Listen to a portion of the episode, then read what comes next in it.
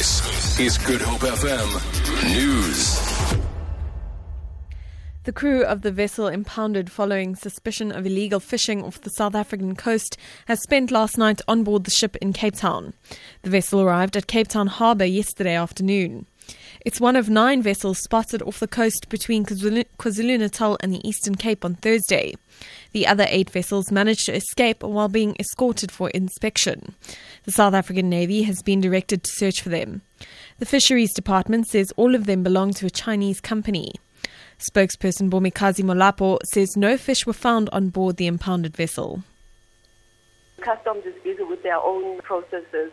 Uh, determining whether the papers are real or not. But for today, they are being kept on the vessel as they can't get onto our shores because they don't have the necessary papers to do so.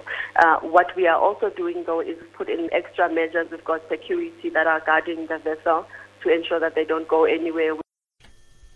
A 31 year old man has been arrested after he and an accomplice hijacked an ambulance at Khayelitsha.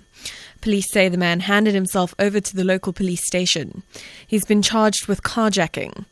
They say two men armed with knives approached an ambulance while paramedics were attending to a patient. The driver of the vehicle fought back before fleeing on foot. Police spokesperson Noloyiso Rwexana says the hijackers drove off in the ambulance and abandoned it in another section of the township. She says one of the suspects is still at large. Two paramedics attended to a patient in the ambulance in front of the fire station in Khayelitsha when two suspects armed with knives entered the ambulance. The driver of the ambulance managed to escape to get assistance. The suspect took the ambulance and drove it to Site C. They robbed the other paramedic of her cell phone and left the ambulance fleeing from the scene. ANC Secretary General Gwede Mantashe says the ANC is not made up of saints and can commit mistakes from time to time. He has reiterated that there'll be no recall of President Jacob Zuma despite widespread calls.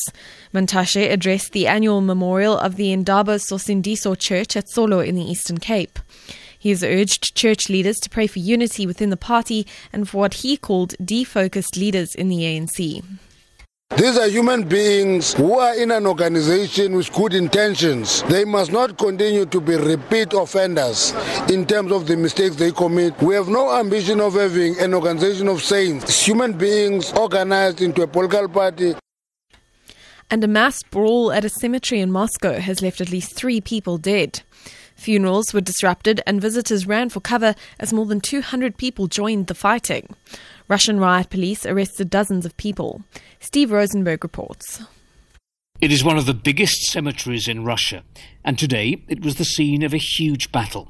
What local media are describing as a turf war over the lucrative burial business. Russian police say more than 200 people were involved in the fight at Khovansky Cemetery, with spades, iron bars, and baseball bats. There was gunfire too. According to Russian news agencies, a group from Russia's northern Caucasus region clashed with migrant workers from Central Asia who were working at the cemetery. For Good Hope FM News, I'm Amy Bishop.